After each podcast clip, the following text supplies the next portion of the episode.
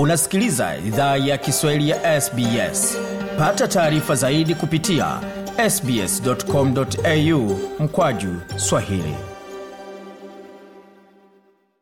Tungependa kuwashukuru wamiliki wa jadi wa ardhi tunaofanyia matangazo yetu. Kuanzia leo, idhaa ya Kiswahili inatoa heshima zake kwa Kamareg, watu wa taifa la Kulinga, kwa wazee wao wa sasa na wa zamani. Pia kuanzia leo kuna wakubali wa Aboriginal na Torres Strait Islander ambao ni wamiliki wa jadi kutoka ardhi zote unaosikiliza matangazo haya.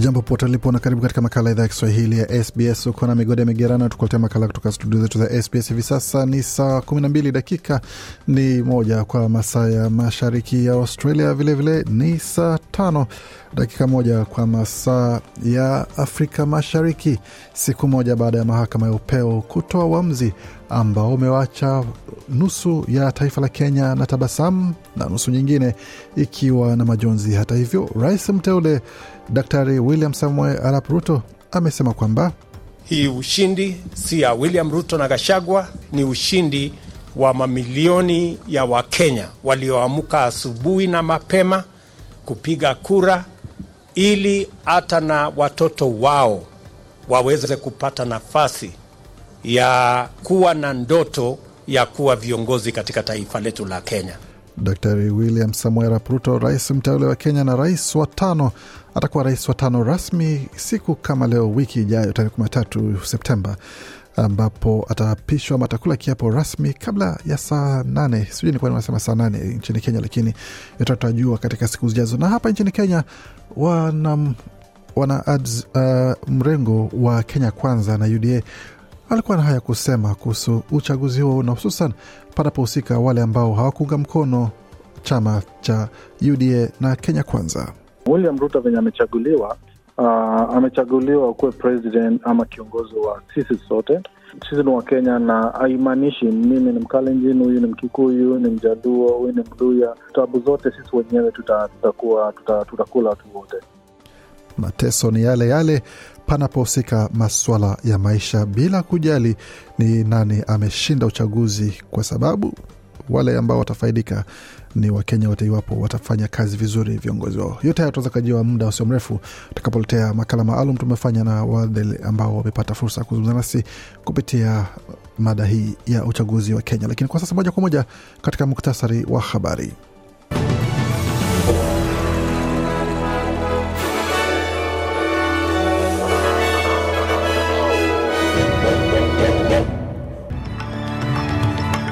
Katika muktasari wa habari jioni hii ya leo, serikali ya shirikisho yashinikizwa iongeze muda wa makato ya kodi ya mawese ambayo imeratibiwa kuisha mwisho wa mwezi huu, na mikanda kukazwa tena kote nchini baada ya benki ya hifadhi kuongeza tena kiwango cha riba.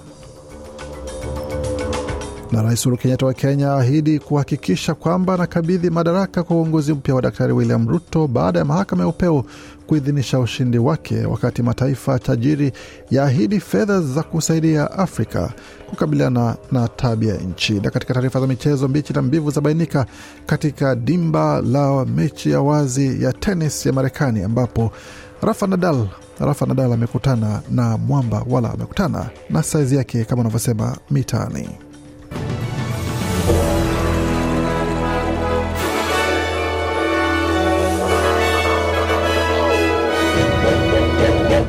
Wasikiza idhaa Kiswahili ya SBS ukiwa na migode migerano, na hii hapa ni taarifa kamili ya habari kutoka studio zetu za SBS Radio.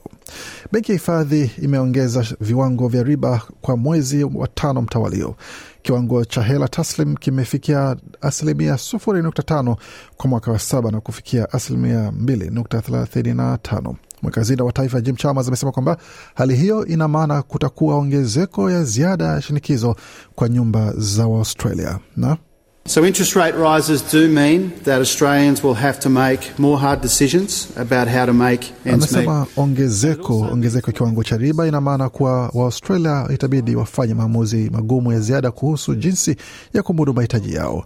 Ina maana pia maamuzi ya ziada magumu kwa serikali, kwa sababu viwango vya juu vya riba vinamaanisha gharama ya juu ku, ya kulipa madeni ya trilioni ya dola tuliyoachiwa na serikali iliyopita.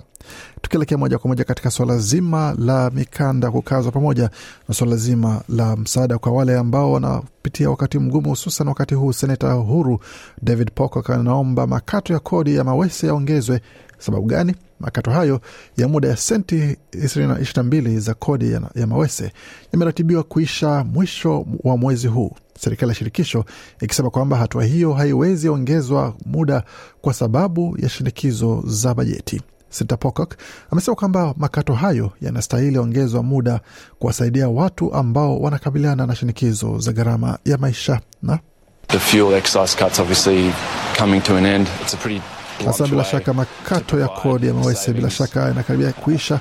Ni njia nzuri sana ya kuweka akiba. Bila shaka sihitaji kupunguziwa kwa bei ya mawese yangu, ila kwa kuna watu wengi ambao wanahitaji punguzo hilo, alisihi uh, Senata Pocock ambaye vilevile pia ni mchezaji mstaafu wa taifa Australia katika mchezo wa raga na mamia ya wakimbizi wanao na wanaunga mkono wameandamana katika bunge la taifa mjini Canberra wakati wakiomba serikali itekeleze ahadi yake kwa viza za ulinzi wa muda. Shirika la The Refugee Action Coalition limesema kuwa chama cha Leba kiliahidi kufuta kitengo hicho cha viza kwa sababu kinaathiri uwezo wa watu kupata kazi za kudumu, kuunganisha familia zao pamoja na kuweza kushiriki katika elimu ya juu. Tere Nazrat kutoka shirika la Afghan Peace Foundation amesema kwamba kimsingi wakimbizi wanachoomba ni ulinzi, usalama na haki msingi za uhuru wa kujumuika. We have a lot of um, asylum seekers and refugees who have given their over 10 years of life in Australia working. Anasema tunaomba hifadhi wengi na wakimbizi ambao wameishi kwa zaidi ya miaka kumi nchini Australia wakifanyia kazi uchumi na kuongeza kwa uchumi wa serikali hii, ila hawajaweza kuona familia zao kwa zaidi ya miaka kumi. Kwa hiyo watu wanasimama hapa leo na kuomba haki, na hawaombi mengi zaidi ya hayo. Wanaomba uwazi kwa siku za usoni, wanaomba wapewe ulinzi na tunataka makazi ya kudumu ili waweze kuwa na siku za usoni zilizo wazi, Binasrat alisema katika taarifa hiyo ambayo alitoa. Na tukielekea moja kwa moja barani Afrika, tuanzie nchini Kenya ambapo rais wa Kenya Uhuru Kenyatta katika hotuba yake iliyochapishwa kwenye mtandao wa YouTube ameahidi kuhakikisha kwamba anakabidhi madaraka kwa kiongozi mpya wa Kenya Daktari William Samoei Arap Ruto. Katika ujumbe huu uliorekodiwa na kuwekwa kwenye mtandao wa YouTube, Kenyatta hata hivyo ameonekana kukosoa uamuzi wa mahakama ya upeo uliotupilia mbali kesi ya kupinga ushindi wa Daktari Ruto. Vilevile vile, kesi hiyo iliwasilishwa na Raila Odinga wa muungano wa Azimio. Kiongozi mkuu wa muungano wa Azimio ni Rais Uhuru Kenyatta. Kwa upande wake, rais mteule Daktari William Ruto alisema kwamba ha, alikuwa na haya kusema baada ya mahakama ya upeo kuidhinisha ushindi wake. IBC ilifanya uchaguzi ambao ulikuwa wa huru na haki, na kila Mkenya ametosheka. Ma MCA wamechaguliwa, wabunge wamechaguliwa, maseneta wamechaguliwa, magavana wamechaguliwa, na leo mahakama ya upeo imeidhinisha uchaguzi wa rais pamoja na naibu wa rais, kumaanisha kwamba IEBC ilifanya kazi ya, ya muhimu, na nimesema shujaa wa uchaguzi huu ni Wafula Chebukati na makamishna waliohakikisha ya kwamba uchaguzi huu haujapatilishwa na watu ambao walikuwa na njama ya kuharibu uchaguzi wetu. Daktari William Samoei Arap Ruto hapo, rais mteule wa Kenya akifunguka mbele ya umati wa wanachama ama wale viongozi waliochaguliwa kuwa katika mrengo wake wa Kenya Kwanza na chama chake cha UDA. Vilevile uh, uh, Raila Odinga ambaye alikuwa ni mmoja waliowasilisha maombi ya kubatishwa kwa uchaguzi huo alisema kwamba anakubali hukumu ya mahakama wala uamuzi wa mahakama na kwamba hata hivyo basi hatapotelea mbali wala hatapotelea katika lile sanduku la sahau, kwa sababu bado atakuwa pale kuweza kuisha kwamba anawajibisha serikali pamoja na taasisi zingine ambazo zipo pale nchini Kenya kwa ajili ya huduma za umma. Tukiendelea katika taarifa zingine ambazo tumeandalia, tuelekee moja kwa moja katika ukanda wa Afrika Magharibi ambapo takriban raia 35 kwa kwa masikitiko waliuawa na 37 walijeruhiwa kaskazini mwa Burkina Faso siku ya Jumatatu wakati gari lililokuwa kwenye msafara lilipokanyaga bomu lililotegwa barabarani. Serikali ya mpito ilisema kwamba katika taarifa, msafara wa ugavi uliosindikizwa kuelekea mji mkuu wa Wagadugu ulikanyaga bomu hilo kati ya mji wa kaskazini wa Jibo na Buzanga, eneo ambalo wanamgambo wa Kiislamu wameongeza mashambulizi dhidi ya vijiji, polisi na kambi za wanajeshi wa nchi za nje tangu mwaka elfu mbili na kumi na tano. Walinzi waliofuatana na msafara huo walilinda eneo hilo haraka na kuchukua hatua za kuwasaidia waathiriwa, serikali ya kijeshi ilisema katika taarifa. Ukosefu wa usalama umeongezeka katika kanda ya Sahel huko Afrika Magharibi mnamo mwongo mmoja sasa, huku makundi yenye uhusiano na makundi ya Al Qaida na Islamic State almaarufu IS yakizidi kupata nguvu na kuua maelfu ya watu na kuwalazimisha zaidi ya watu milioni moja kuyahama makazi yao licha ya kuwepo kwa wanajeshi wa kigeni na walinda amani wa Umoja wa Mataifa. Na katika taarifa zingine zinazohusiana na bara la Afrika, mataifa tajiri yamesema kwamba yanatuma karibu dola bilioni 25 ifikapo mwaka 2025 ili kupiga jeki juhudi za Afrika kukabiliana na mabadiliko ya tabia nchi. Mkutano wa kilele wa tabia nchi uliofanyika kule Rotterdam, Uholanzi. Mkutano huo wa kilele uliokuwa wa kwanza kabisa kuwahi kuwaleta pamoja viongozi kutoka serikali nyingi na taasisi kama vile shirika la biashara ulimwenguni WTO na shirika la kimataifa la fedha IMF kujadili mbinu za kukabiliana na tabia nchi barani Afrika. Kiasi cha fedha kilichoahidiwa kilielezwa kuwa kikubwa zaidi kuwahi kutolewa duniani katika juhudi za kukabiliana na tabia nchi.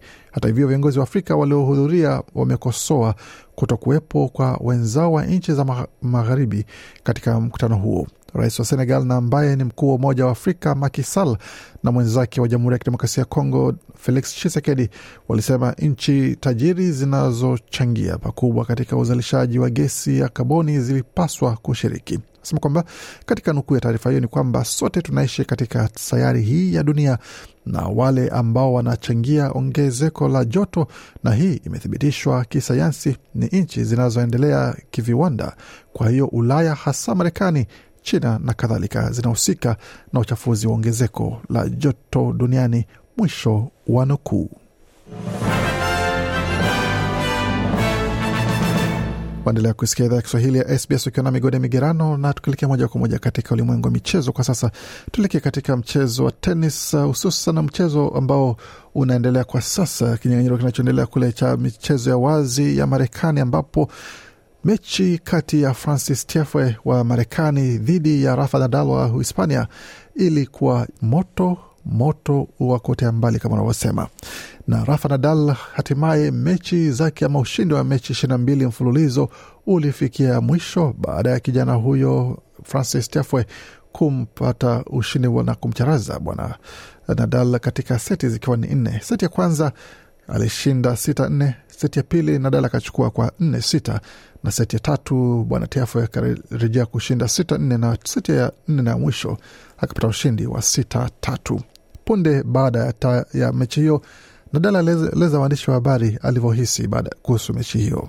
The only thing that happened is uh, we went to the fourth round of the US Open and I faced a player that uh, was better than me. Nadal anasema kwamba baada ya kila kitu kilichofanyika nimeweza kuingia katika mzunguko wa nne ama raundi ya nne ya mechi hii, na bila shaka nilikabiliana nilikabiliana na mchezaji ambaye alikuwa na kiwango kizuri na alikuwa bora kunizidia katika mechi hii. Bila shaka ndio sababu ndio sababu naelekea kwenye ndege kesho kuabiri ndege kurudi nyumbani, bwana Nadal alipolisema kinyonge. Chefwe ambaye amekuwa Marekani mchanga zaidi kwa upande wa wanaume kuweza kuingia kutoka eneo la New York ametoka wa kwanza tangu mchezaji Andy Roddick mwaka elfu mbili ishirini na sita kwa mradhi mwaka elfu mbili na sita kuweza kuingia katika eneo hilo la, la mchezo ama ya mchezo ambapo atakichapa atakichapa dhidi ya wenzake ni Kyrgios ambao walimtoa na mchezaji nambari moja duniani Daniil Medvedev.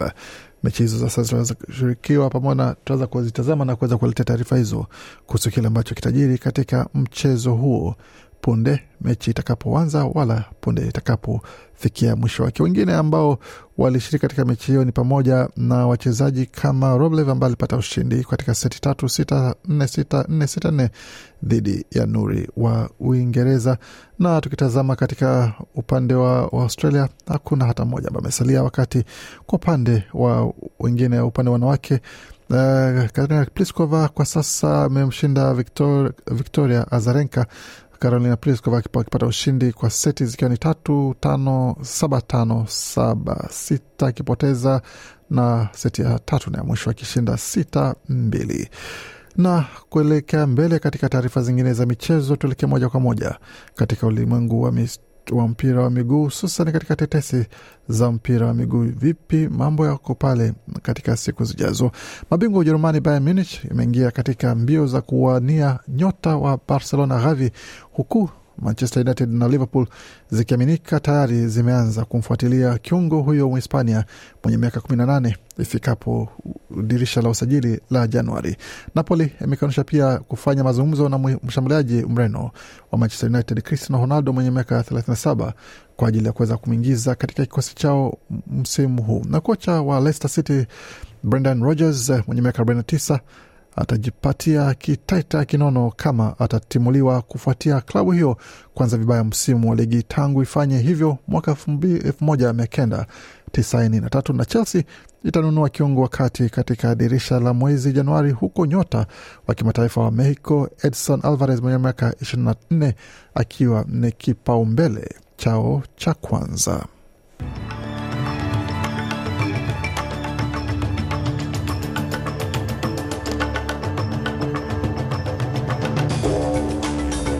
Na kuangalia hali ilivyo katika masuala ya ubadilishaji wa fedha, ambapo kumesema sokoni hii leo hali imekuwa ni mbaya sana, hususan kwa familia za Australia. Na dola moja Marekani kwa sasa ina thamani ya dola moja na senti 47 za Australia, wakati dola moja ya Australia ina thamani na faranga 1393 za Burundi, dola moja ya Australia ikiwa na thamani ya faranga 1374 na senti 66 za Jamhuri ya Kidemokrasia ya Kongo, wakati dola moja ya Australia ina thamani ya faranga 702 za Rwanda, dola moja ya Australia ina thamani ya shilingi 2584 za Uganda, dola moja Australia na thamani ya shilingi 81 na senti 55 za Kenya, wakati dola moja Australia na thamani ya shilingi 1581 na senti 25. Katika masuala ya utabiri wa hali ya hewa mjini Adelaide nyuzi joto ni 18.7, wakati Brisbane ni 18.1, Canberra 11, Darwin 30.7, Hobart 9.6, Perth 15.7, wakati Melbourne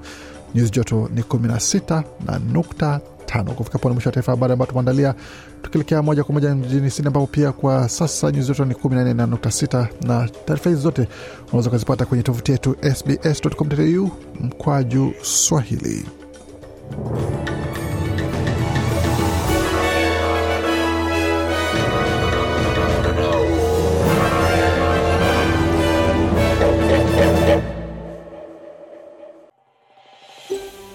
Je, unataka kusikiliza taarifa zingine kama hizi?